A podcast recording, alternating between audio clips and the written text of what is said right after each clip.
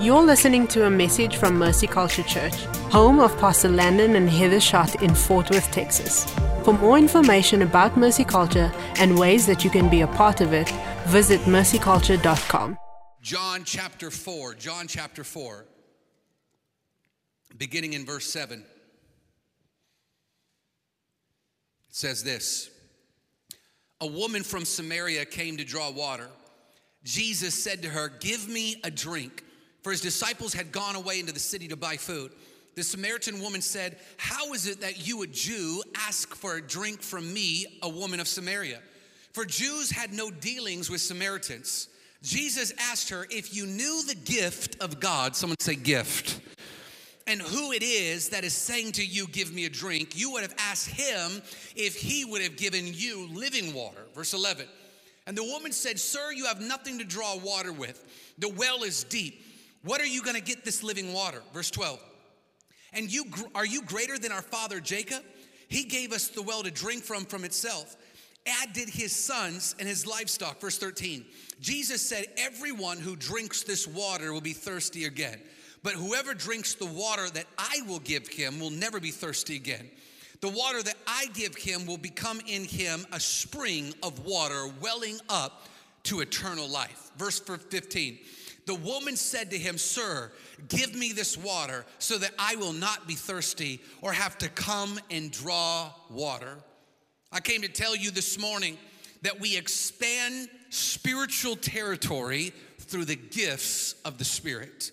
The title of this message this morning is Expanding Spiritual Territory, the Gifts of the Spirit. Let's pray. So, Lord, we declare that this house is yours.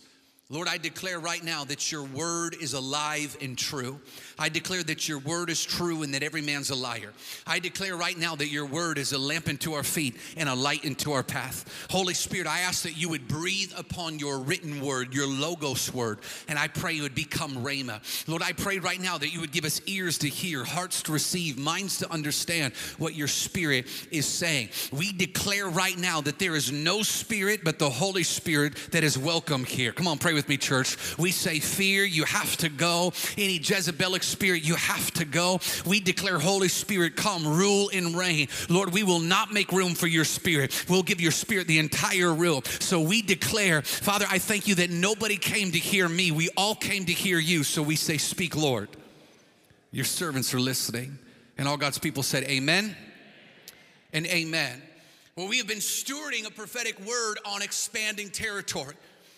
The Lord spoke to us and said this would be a First Chronicles 4:10 year. That this would be a year that, oh, he would bless us indeed, expand our territory, put his hand of favor upon us, and keep us from evil. I hope you're praying that over your life, your family, every single day this year. But one part of this prophetic word that we released on the first Sunday of the year was that God was going to help us to spiritually grow in strength. I'm excited about this morning because I don't have a sermon for you. I'm really here on assignment. I woke up from a, a, nap. God speaks to me when I sleep. Amen. You're never more like Jesus than when you're taking a nap. Isn't that right, Pastor Evelyn? So, so uh, last July, I was on I was on a, a, a break, and and I had one goal on the break sleep every day. And I almost did every day, but three days I took a nap. It was great. And, and, and one day I woke up from a nap, and the moment I woke up from the nap, the moment my eyes opened, I heard the Holy Spirit say, Teach on the gifts of the Spirit. The Lord wants us to expand spiritual territory. And we will expand spiritual territory through the gifts of the Spirit. Now, I want to encourage you. I'm excited because I'm going to bring you into this journey and this adventure of the Holy Spirit. And I do not want you to tune out. I want you to lock in this morning. And sometimes when you begin to talk about the gifts of the Spirit, people start tuning out and, and, and they say silly things like, they're not for me or that doesn't pertain to me. And I'll get to that in a little bit. But all of these pertain to you. And all of these are for you. In fact, uh, last service was, was a powerful service. And, and uh, I was leaving the service, and, and as soon as I, I, I got out of the service, it dawned on me that for the last two years, we have been intentionally helping disciple people into the spiritual discipline of fasting. And it went from a few leaders in our church that was fasting on a regular basis to thousands of people that have been fasting on a regular and an annual basis. But watch, watch. The Lord showed me, He said, the same thing that happened in this community with spiritual gifts. The same thing that happened in this community through fasting, when this community, thousands of people begin to fast together, it's gonna be something similar that we're gonna see this shaking begin to take place when thousands of people begin to embrace the gifts of the Spirit and expand territory. So, this is very important. I need you to hear me today. The same way the disciples walked, talked, and encountered Jesus in the flesh is the same way that we are invited to walk, talk, and encounter Jesus through his Holy Spirit. Now, the same way people resisted Jesus in the flesh is the same way the spirit of religion resists the Holy Spirit. The Holy Spirit is the least welcome person in the body of Christ. We build churches to attract and draw everyone. Come as you are. It doesn't matter. Hope you like our coffee. You like this. You like that. You like that. Here, we did all this stuff for you. But the Holy Spirit is allowed here one Wednesday night, once a year in a back room. Don't embarrass us. The Holy Spirit in churches is treated like some of you guys treat those family members that you really don't want to invite over during the holidays. But you end up having an argument how long they're gonna stay, and you're like, it's once a year. Come on, they're family. Invite Uncle Fester, just invite him. That's how we treat the Holy Spirit. You walk, you, you read the New Testament. Jesus was resisted everywhere he went by religious people. He healed someone on the Sabbath. They're like, you can't heal on the Sabbath. Jesus is like, guys, this doesn't work for me. I heal on my day off. I sleep through storms. I walk on what you drown in. I'm not affected by what you're affected by. Everywhere Jesus went, he was resisted by religious people. And the Holy Spirit is resisted by the spirit of religion. In fact, there's entire denominations that are created that oppose the moving and the gifts of the Spirit. I'll get to those in a second. But let's talk about these gifts of the Spirit. First Chronicles, or excuse me, Corinthians chapter 12, beginning in verse 1, it says, Now, concerning spiritual gifts, brothers, I do not want you to be uninformed. Someone say uninformed. That you know that when you were pagans, you were led astray by mute idols, however, were led. That word uninformed in the Greek is the word aganoeo which means to be ignorant, to not know, unknown, not understanding, uninformed, unaware, or do not recognize. This is too familiar with us today because many times when the Holy Spirit comes in a form or in a movement that you are unaware of or you don't recognize, you resist it. Let's look at this Acts chapter 19. This is a great example. Acts chapter 19, verse 1 says, And when it happened while Apollos was in Corinth, Paul passed through the inland country and came to Ephesus. There he found some disciples. Someone say, some disciples. So these were believers in Jesus. And he said to them, Did you receive the Holy Spirit when you believed? They said, We have not even heard that there is a Holy Spirit. Just like in Acts chapter 19, today there's many disciples there's many followers of Jesus that know nothing about the Spirit of Jesus, the Holy Spirit. Goes on in verse 6, it says, And when Paul laid his hands on them, the Holy Spirit came upon them, and they began to speak in tongues and prophesy. There is theological errors by bad teachers that have confused individuals who have distorted God's word, manipulated God's word, and it has created a resistance to the Holy Spirit and the things of the Spirit. There's a small group of people that teach that gifts are no longer in operation or they stopped with the apostles. And if you ask them to give you a scripture that supports that statement, there's nothing that they can give you. The only thing they can do is partially misquote 1 Corinthians chapter 13. They usually start around verse 8 where it says there'll be prophecies that will cease. Where there are tongues, they will be restrained. Where there is knowledge, it will be dismissed. For we know in part and prophesy in part, but when the perfect comes, the partial will pass away. This is 1 Corinthians chapter 13, the famous love chapter. And they will take this scripture out of context to try to manipulate their theological stance. But here's the problem. They say prophecies and all these gifts are going to pass away. But the problem is is that wisdom hasn't passed away. Knowledge hasn't passed away. What you really mean is there's a few gifts that you don't like, you resist, you're uncomfortable with, and so you've built a theology around to resist those things. And you have one scripture that you t- take out of context to try to convince people on YouTube about. But here's the problem it says, when the perfect one comes, First Corinthians is written after Jesus came, went to the cross, ascended, or, or uh, conquered the grave and, and death, and ascended back to heaven. Jesus already came. First Corinthians is talking about when he comes again and establishes his kingdom on earth. When that happens, when the perfect one comes, we will not need the gifts of the Spirit. The gift giver will be here in person. You have to be aware that there is, uh, I love this, think about this for a second. If you were Satan, don't look at your spouse. joking, I'm joking. Heather's not here, I'll be bold today. if, if you were the enemy, how would you keep the church from expanding territory? If you were the enemy, how would you keep the church scared, powerless, cowering inside their buildings or not even going to church if the government tells them not to? What would you do to keep the church ineffective, powerless, and not taking territory? I would take away their ability to expand territory. Oh.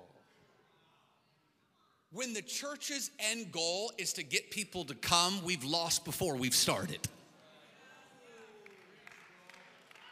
Our goal is not to get people to come to church. Our goal is for you to go be the church. You cannot expand spiritual territory without the gifts and the gift giver of the Holy Spirit. That word gift is the word charisma. It's where we get our word charismatic.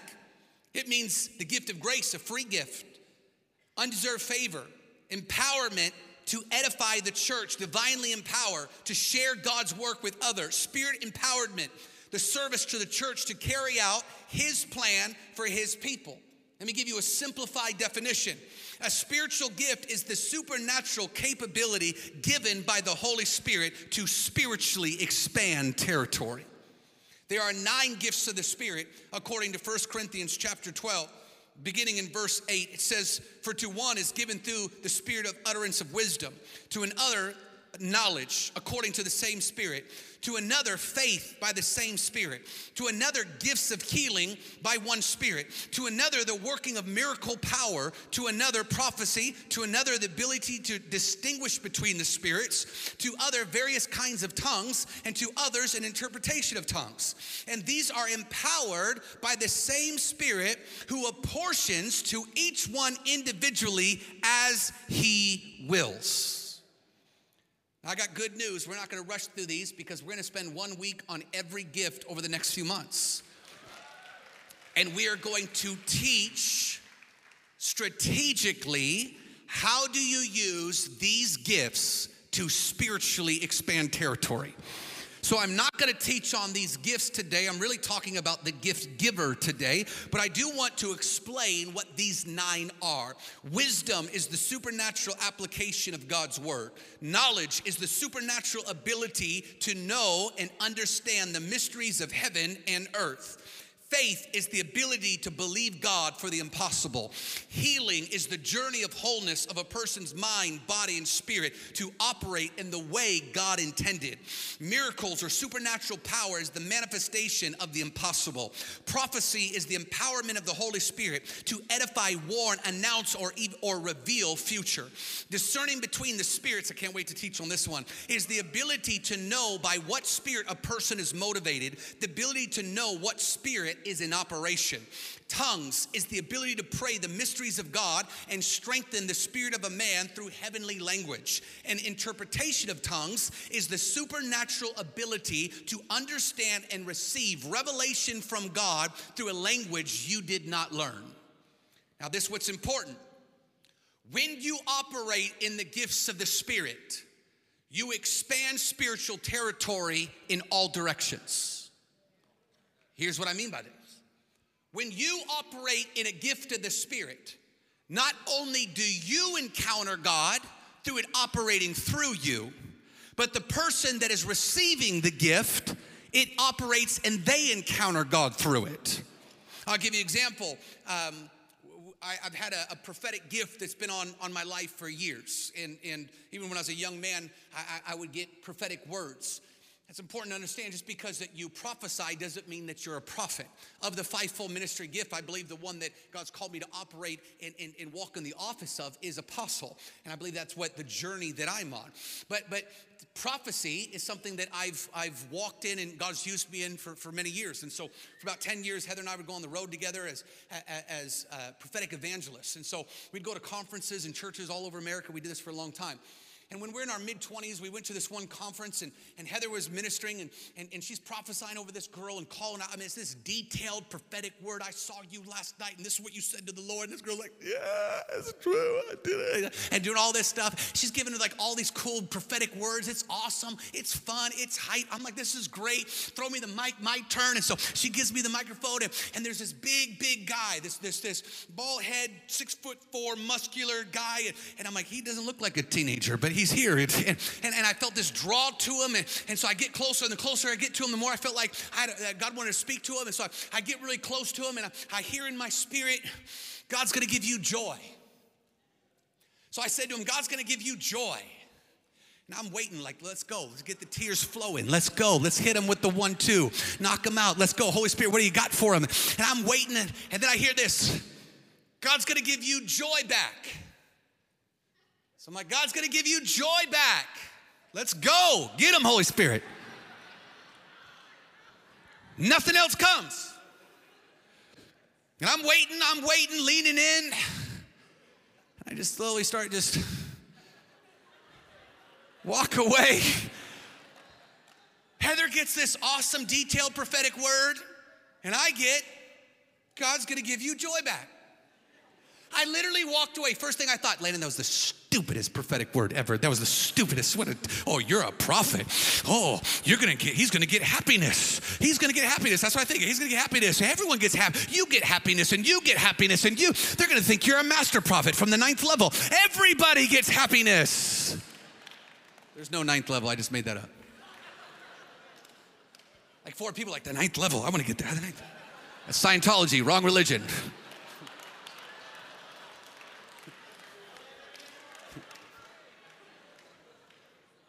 I literally thought that's the stupidest prophetic word ever. We get in the car, we're leaving, and the pastor says, You have no idea what you said to him. I'm like, What, happy boy? He said, Yes. His wife's name's Joy. He moved here to get her back.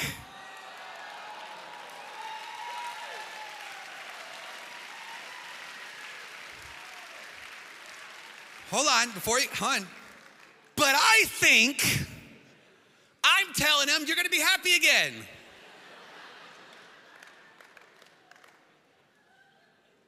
Can I help you? The gifts are not about you.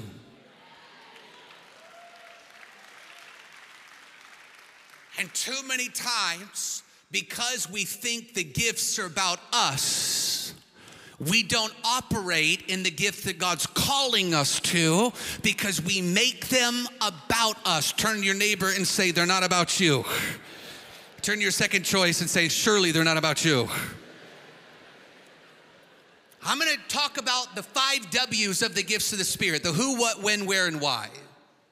I mean, I'm gonna answer some questions that have become difficult questions that have caused people to resist the Holy Spirit. So the first question is who are they for? Who are they for? And the answer is they're for everyone. 1 Corinthians 12, 4 says this Now there are a variety of gifts, but the same Spirit.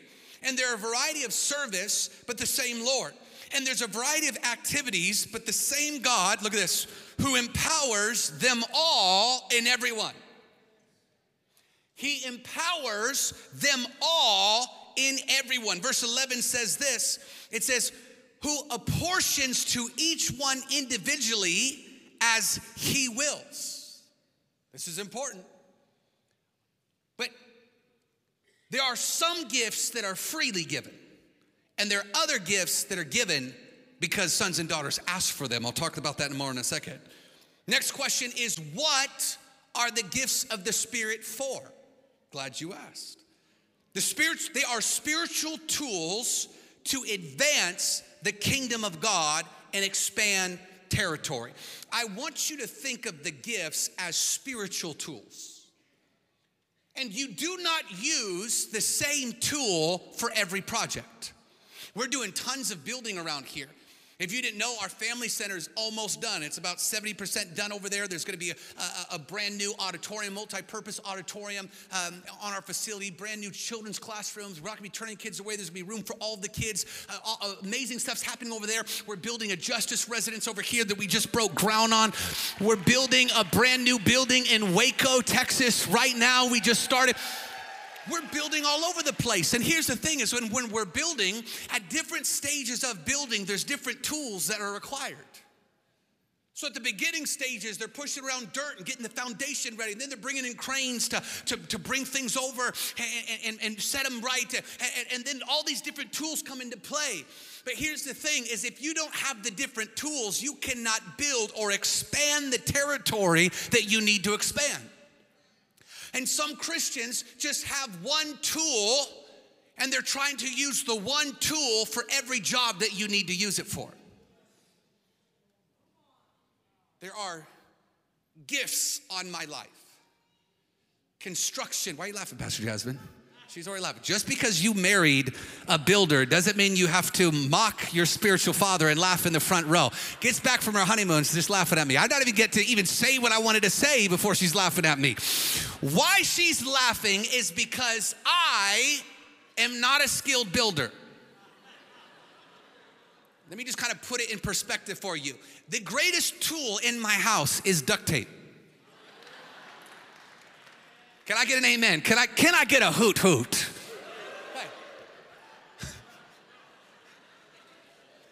And so I find that duct tape can fix almost anything. In fact, this winter in Texas, second winter, you know, Texas has two seasons winter and not winter. So we were in the second form of not winter, and it was dropping to like 30 degrees, and I was doing what everyone else was doing, running to, to, to, to Lowe's and, and, and, getting covers for my faucets. And, and so I, I'm getting to my faucet, and, and I could not get the faucet, the, the hose off the faucet. And I'm, I'm, I'm putting my, my man strength into it. I just felt the spirit of Jezebel enter the room. And it, it's not, it's, it's, it's, not it's not working for me.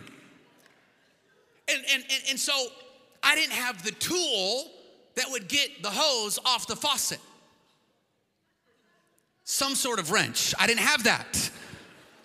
I didn't have any wrench. But I did have scissors. So I cut the hose and put the faucet protecting device over it. I don't know why you're laughing. It worked perfect. Until yesterday when I needed my hose. But that's okay because you know what tool I had? I had duct tape. And so I went over to my, my hose and I put it back on there. And, and, and, don't laugh at me. I made sure it was dry. I'm not dumb. I made sure it was dry. And I started taping that bad boy up. But I didn't use a little duct tape. I knew this was going to require a good amount. I had to give it good down, press down, shake it together, and running over. I, I, I, I gave this thing and I, I, I all the way down, wrapped it back up, wrapped it back down. It was great. I was having a good time. Put one foot in, one foot out, shook it all about, did all that thing. And, and, and guess what? I turned the hose and it worked. For a second. But on the other end of the hose, we had this nozzle that, that turned off the water and it compressed the hose. So it made the pressure go back from where it was supposed to come out back to where I duct taped it. And I looked down, it was like just like a slow motion movie where the guy looks down and sees like the psst, like the bomb come. I saw, I looked down and all of a sudden I saw water go psst. And then I saw it go psh, psh. And my three year old goes, Dad, what are you doing? I'm like, I'm, I'm working here. I'm building something. And then, and then all of a sudden the hose just went and just flew off the wall.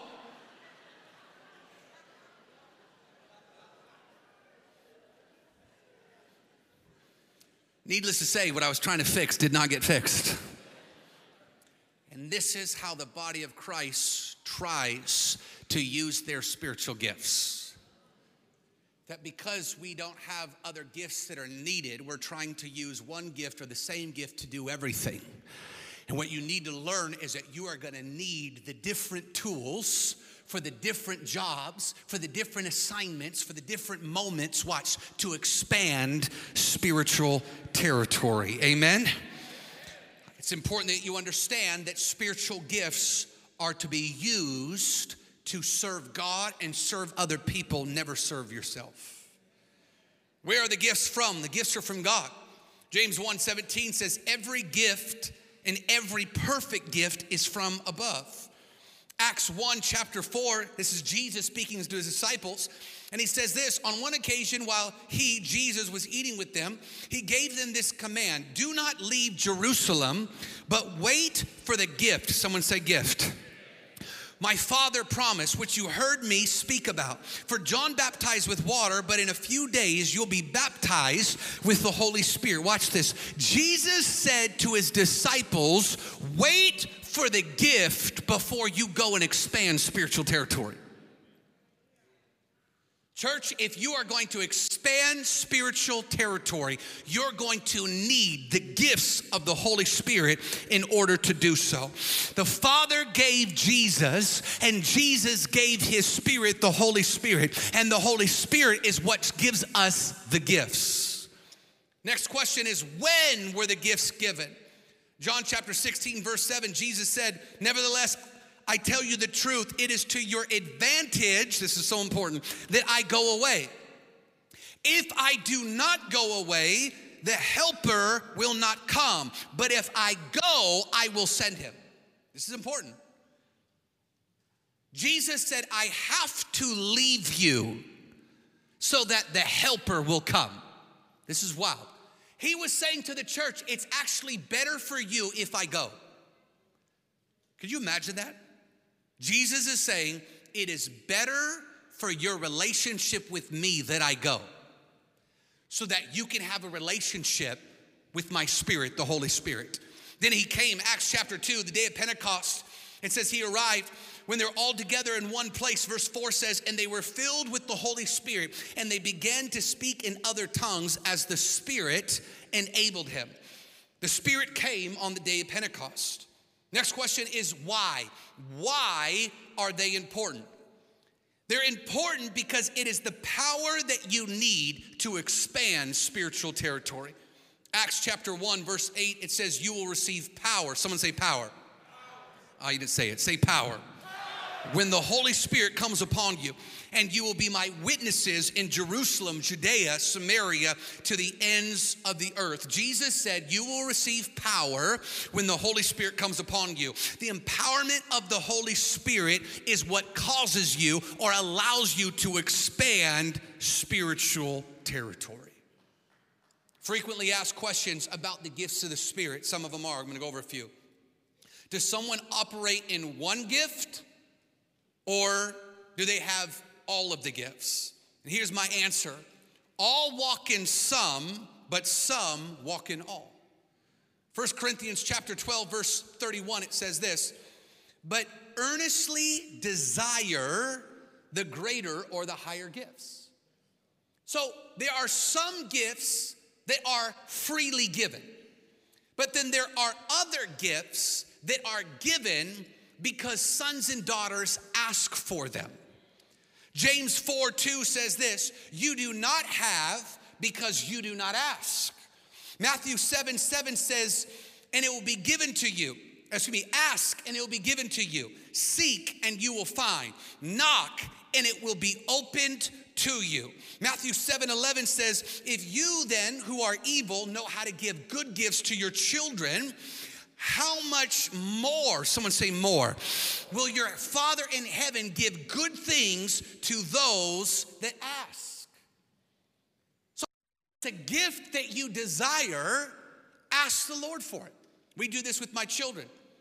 For the last 20 years, just about every single day, I pray and ask the Holy Spirit to develop His spiritual fruit in me, the nine fruit of the Spirit, and I ask Him to generously give me the spiritual gifts. My kids and I do it every single day together driving to school. So if God says that He's a good Father and He gives generously to all that ask, then the only problem is, is maybe we're just not asking. Second question People say, I'm not sure if the gifts of the Spirit are for me. And my response is, what scripture says that? 1 Corinthians 12 30 says, Do all possess gifts of healing? Do all speak in tongues? Do all interpret? And those are questions, not commands. But someone will take one scripture and says, Ah, not everyone does, they're not for me and they claim 1 Corinthians 12 30 like it's a life verse. Well, Matthew 7 23 says, And then I will declare to them, I never knew you. Depart from me, you workers of lawlessness and iniquity. And I've never heard anyone claim that scripture as their life verse. Scripture just says, Broad's the road to destruction. I really just feel like that's for me. But because there's one scripture that either partners with the, the poor theology that you were taught or your insecurity or whatever it may be that's causing you to resist or reject the gifts of the Spirit, you try to partner with it like it's sound theology.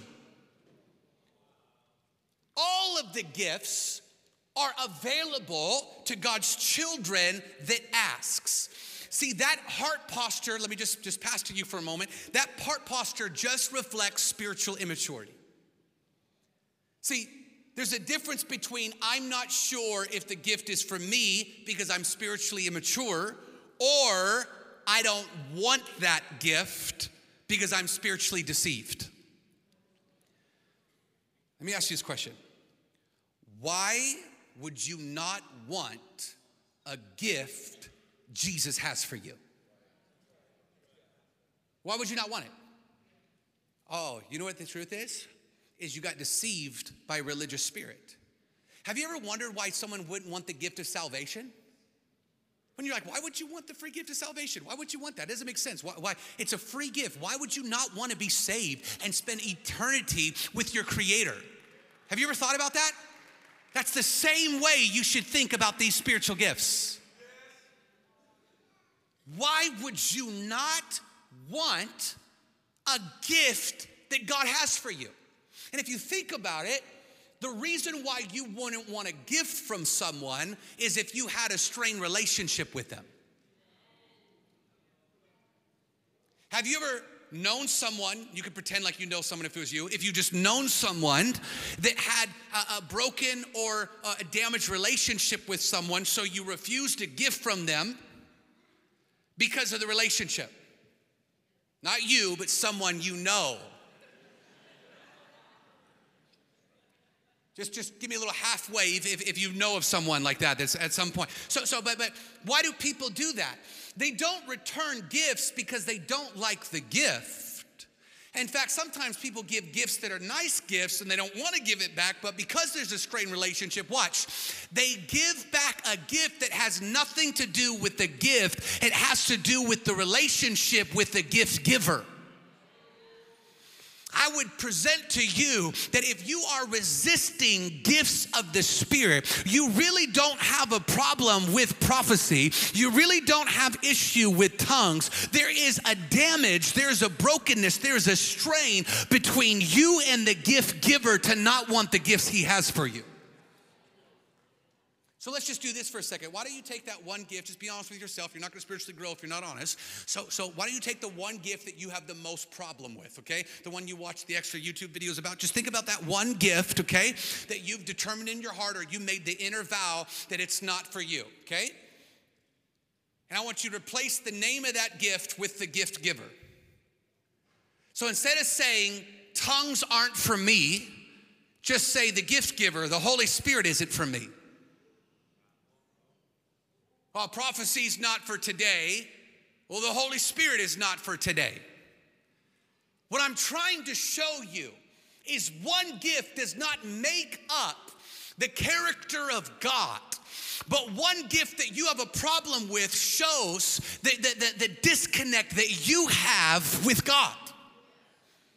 And I don't know about you, but I want every single gift that He has for me, and I want the crumbs from the table that I could beg for. If a woman could get crumbs, if another woman could get healing by touching His garment, I've watched Jesus over and over turn and give His attention to somebody that's crying out for His mercy, His affection, and His attention. My heart's posture is God, I want everything you have for me.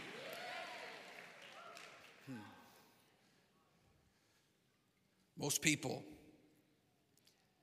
don't want a gift because if they're honest, they're afraid of looking stupid. So, what they say is, I would rather not be used by God. I would rather not spiritually grow. I would rather not take spiritual territory than risk being uncomfortable or embarrassed. I got good news for you. We really don't have a comfort seeking church. Do you know my goal when I come in on a Sunday to teach and minister is not for you to feel great about yourself? Like, Lord, how can they really just, I really just want them to be inspired. Care less. Go watch a meme, put it on your wall, motivate yourself. My job is for you to spiritually grow.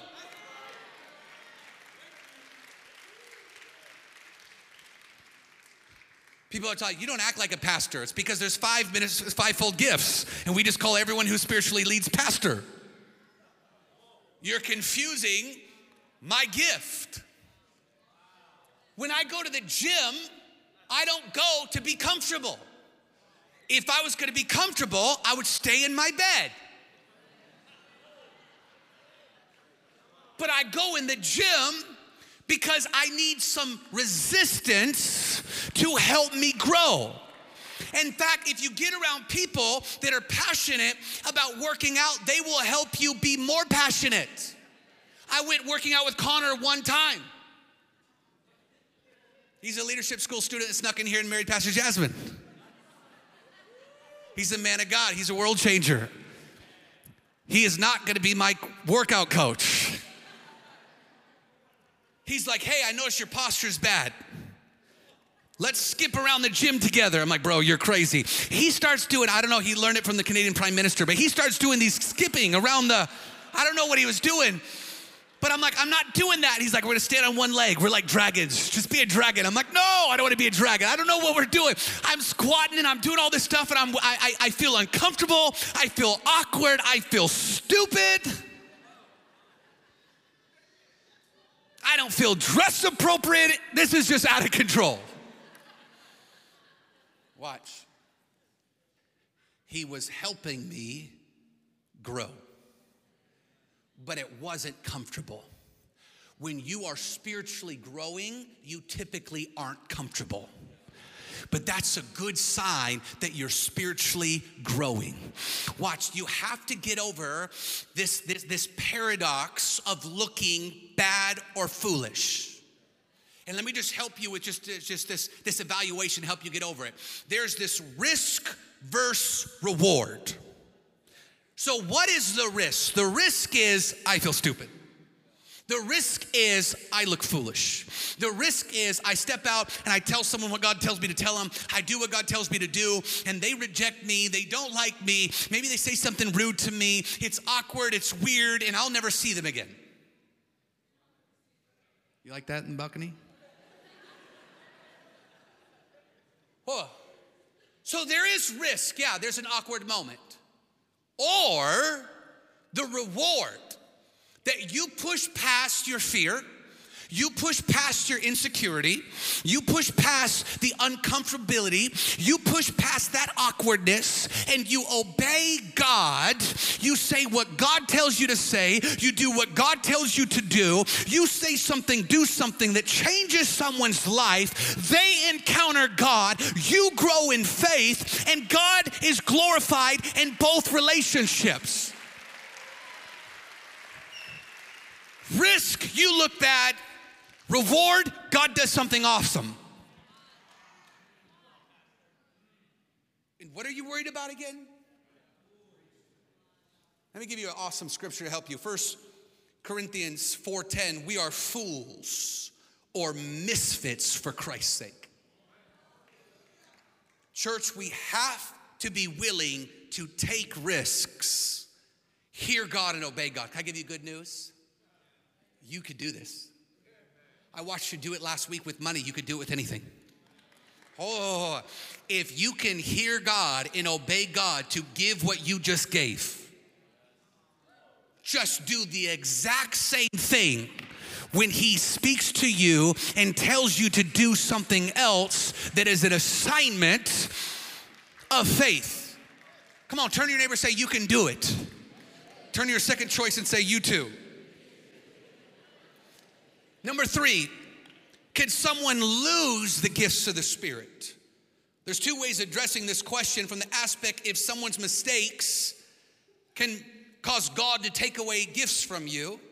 And the second part of this question is why does God allow evil or wicked people to continue to operate in gifts? So let's address the first. Does God take away gifts from me? God's definition of generosity that I see in the text is no strings attached. So when God gives a gift, it's a free gift of generosity with no strings attached. And I would encourage all of you that if if God was going to remove gifts from us based on our bad behavior or our mistakes, none of us would have gifts.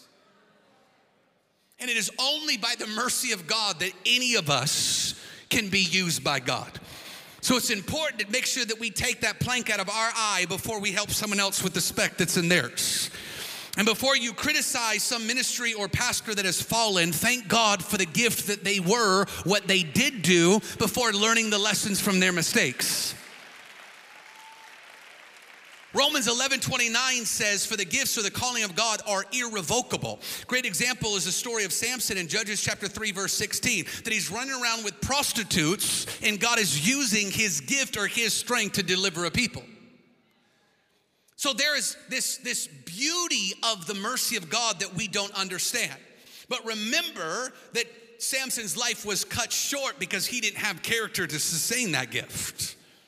So the next part of that question is why do evil people continue to operate in the gift? Here's what I would tell you is the mercy of God will allow a gift through a person with compromised character to still minister to people. Philippians 1 says this, verse 18, so how should I respond? I really don't care about their motives, whether mixed or bad or indifferent. Every time one of them opens their mouth, Christ is proclaimed, so I will just cheer them on. Scripture's talking about those that may have wrong motives or behaviors and are continuing to minister the gospel. Remember that not only is there double honor for those that lead spiritually, but there's also double judgment it's important to understand that Satan's gifts weren't taken from him. The Bible doesn't say that, but there's clear biblical evidence that his gifts remain attacked, uh, intact even when he was removed from heavenly places.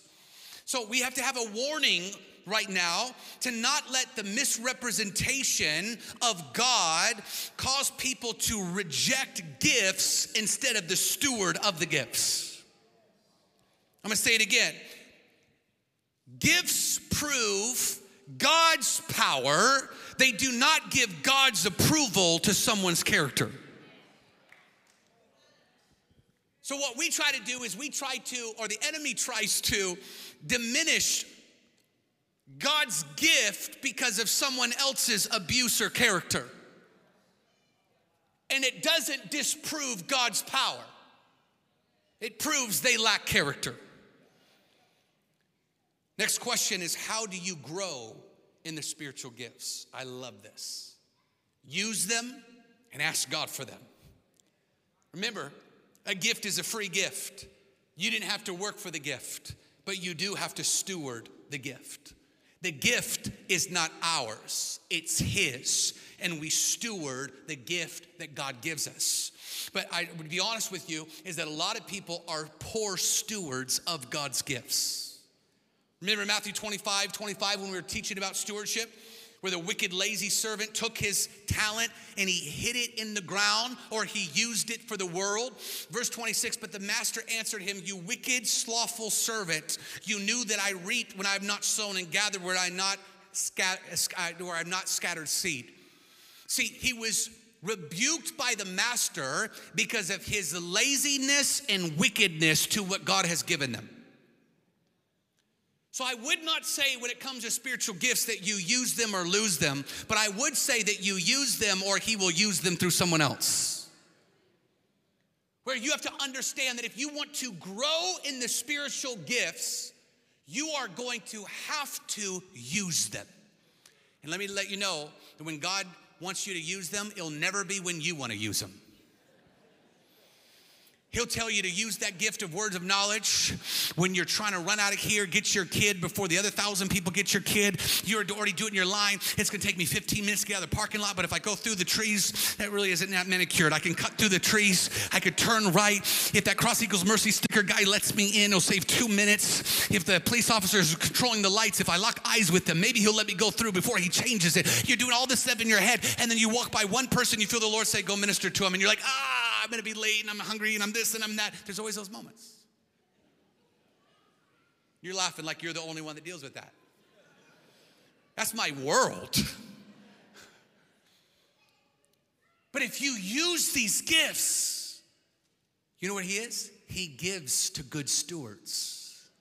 Ah, hear this, young people.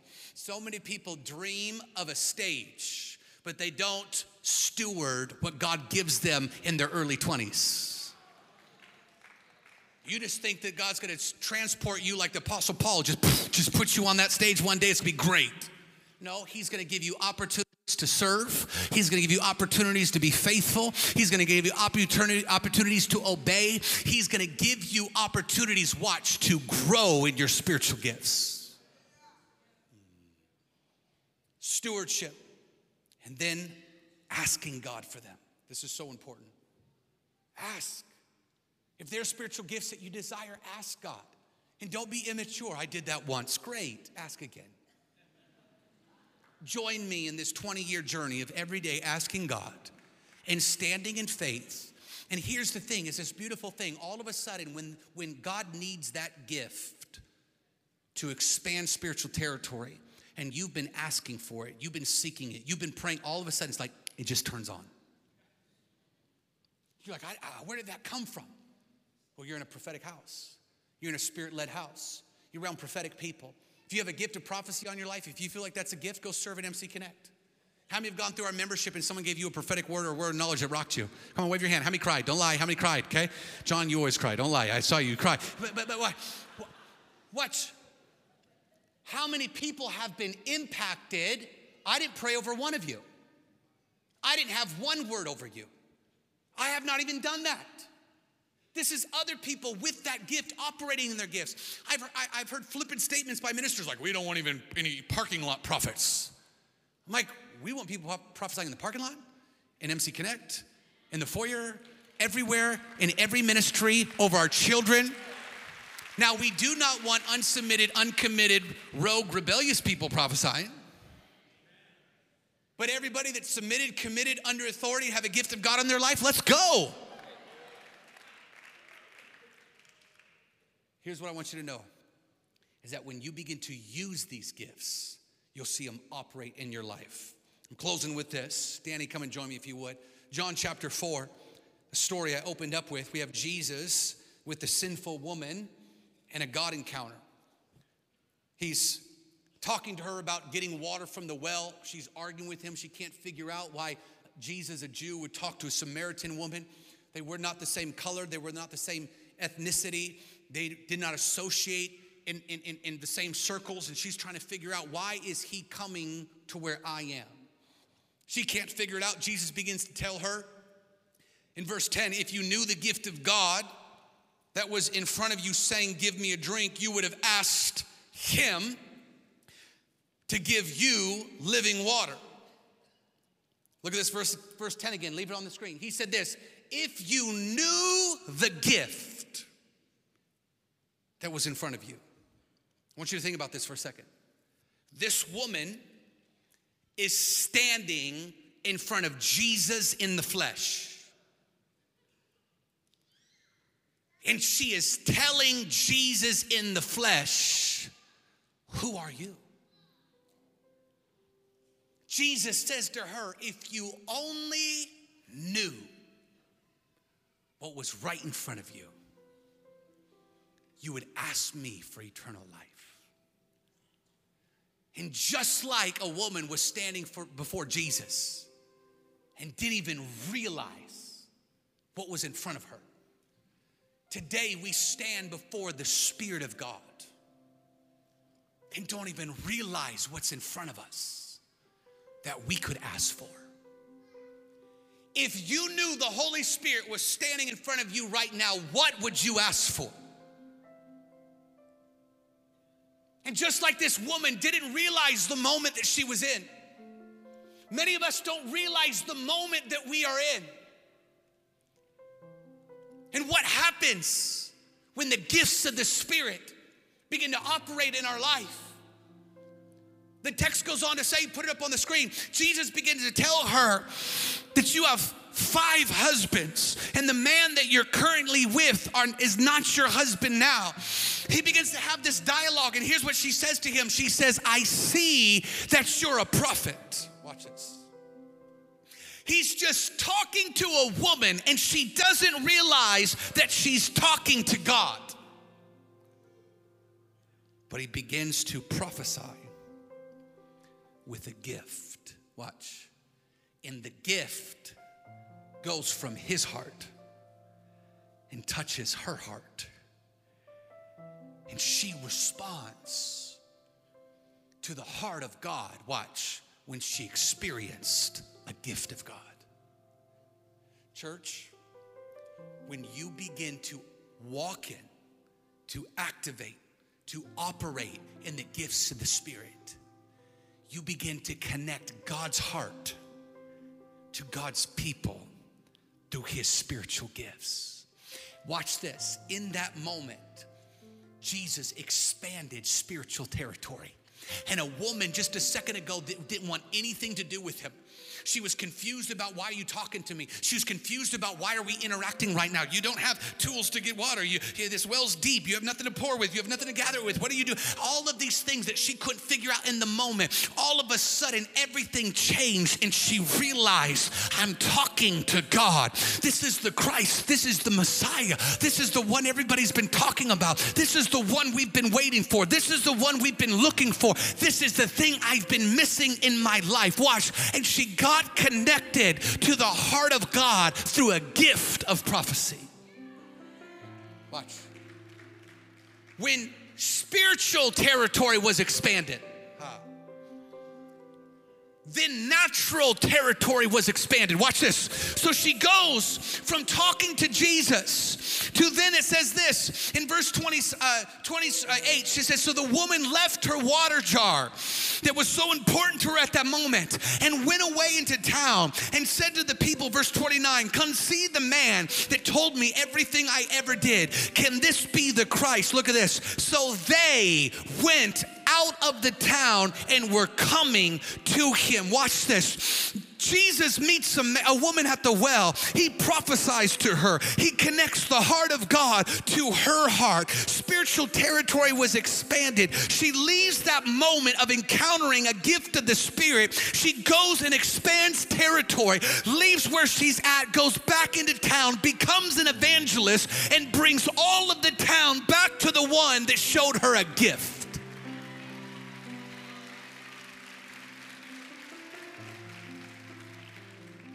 So before you ever say again, a gift isn't for you, remember what's at stake the expansion of the kingdom. The gifts are to expand spiritual territory.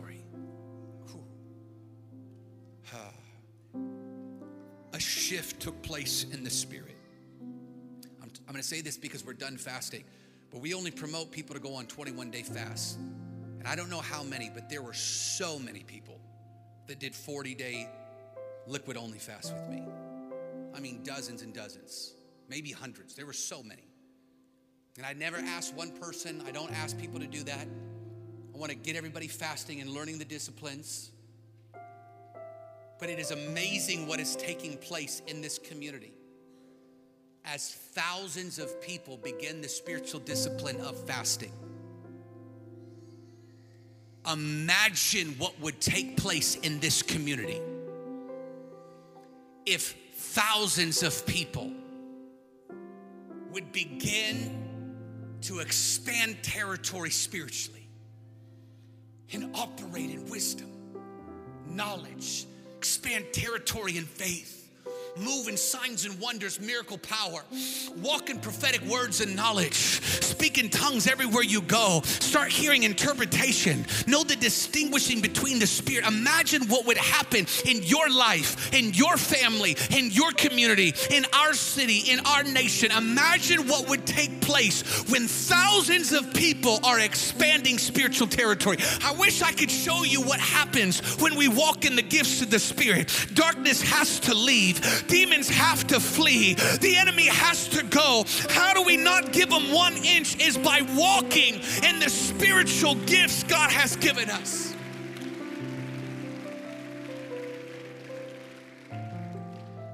I can't make you want a gift, but I think you want Him. And when you realize that rejecting a gift from Him is rejecting Him, it will turn your heart's posture to want everything He has for you. Would you bow your heads and close your eyes with me all over this place? Before we do anything else, do not miss an opportunity for the greatest gift. Jesus didn't just give the Holy Spirit, He gave salvation. And just like the gifts of the Spirit, it's a free gift. Scripture says that if anyone would confess with their mouth and believe with their heart that Jesus is Lord, they are saved. And this morning, if there's anybody that needs salvation, if there's anyone that is away from God, if there's anyone that has never given their life to the Lord and repented of your sins, been reconciled in right standing with God, do not leave this moment without this gift. The free gift of salvation is all it requires is your faith. I'm not going to ask you to come up here, but I am asking you to respond in faith. So no one's looking around, everyone's heads are bowed and eyes closed. But if you say, Landon, I want to receive the gift of salvation through Jesus Christ, if that's you, just lift your hand right where you're at all over this place. Just lift it up quick and put it down. Lift up quick and put it down. Hands up all over this place. Awesome, awesome, awesome, awesome. So, church, let's pray this together. Anyone else, just do it. Anyone else? I see your hand in the balcony. I see it. I see it. I see it. Anyone else? Anyone else? Anyone else? Awesome, awesome, awesome, awesome, awesome. So many people are getting right with the Lord today. Let's pray this loud together. Just say this say, Jesus, my faith is in you. I believe that you're God. You died on the cross for my sins. I repent of all of my sins. There's too many to count. I repent of them all. I need you, Jesus. I have faith in you. Come on, just right now, boldly say, I need your mercy. I need your grace. I give you my life. I believe that you're God. I believe that you're God. Come on, say with me, Jesus, you're God. I need you, Holy Spirit. I receive the gift, Jesus, of salvation.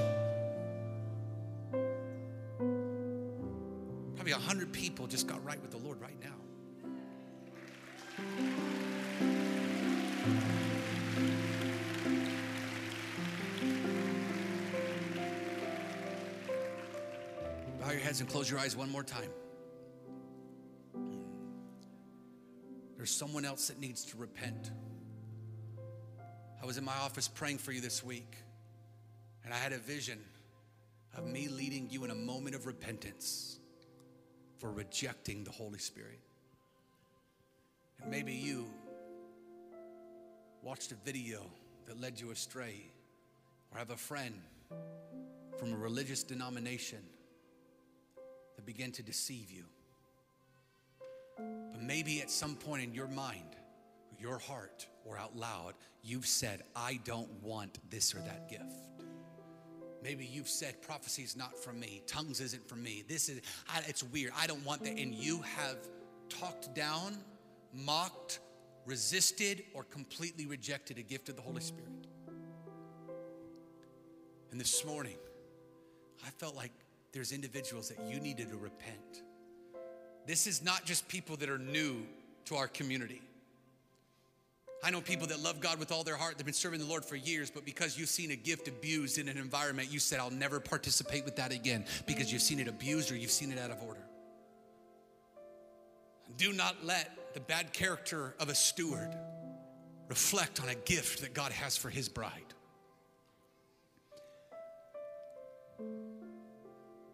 So if that's you and you need to repent, would you just do it right now with you and the Lord? I would encourage you just to whisper it to Him Lord, I repent for rejecting your gift. I repent for rejecting you, resisting you, Holy Spirit. And then I want you to say the one that you rejected. Just whisper it to yourself. I repent for rejecting prophecy. I reject, I repent for resisting speaking in tongues. I, I, I, repent for resisting distinguishing between the spirit or, or not understanding interpretation of tongues and causing it to reject you, resist you. Come on, all over this place online, everyone watching online, begin to do this right now. I repent. I repent for rejecting you. I repent for resisting you.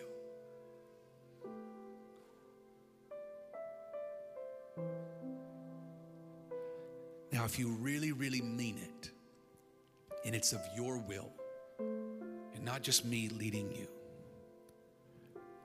And just stand to your feet and lift your hands and just begin to love on him right now. Just begin to love on him. But that's you. If you're like, I meant this, I meant this today, just begin to love on him. Just begin to love on him right now.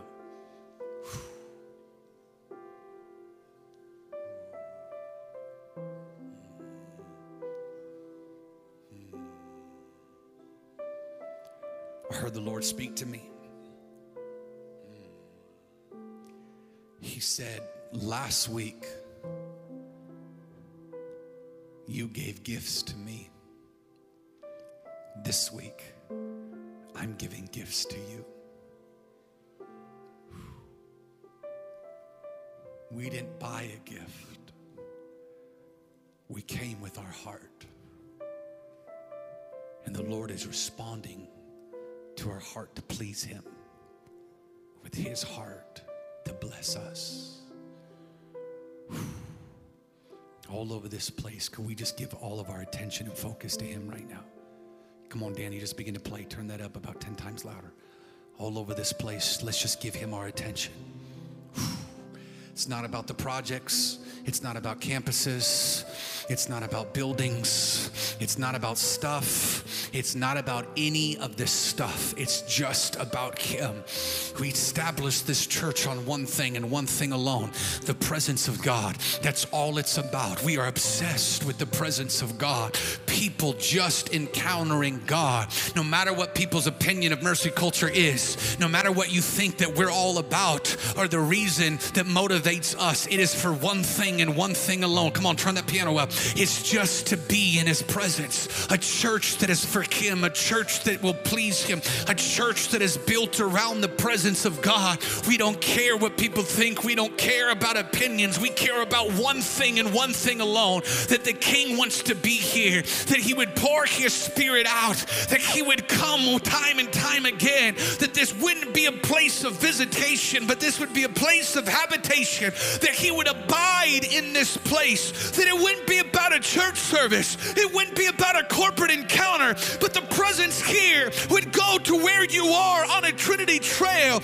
in your home, in your bedroom, in your car, wherever you are encountering God. And it would be a place where people would know not just a gift, but would intimately know the giver of gifts, the Spirit of God, the Holy Spirit. And we declare as a church today, our focus is on you, our attention is on you, our passion is for you, our desire is you, our obsession is you. Holy Spirit, we just want you. We hope you've enjoyed this message from Mercy Culture Church.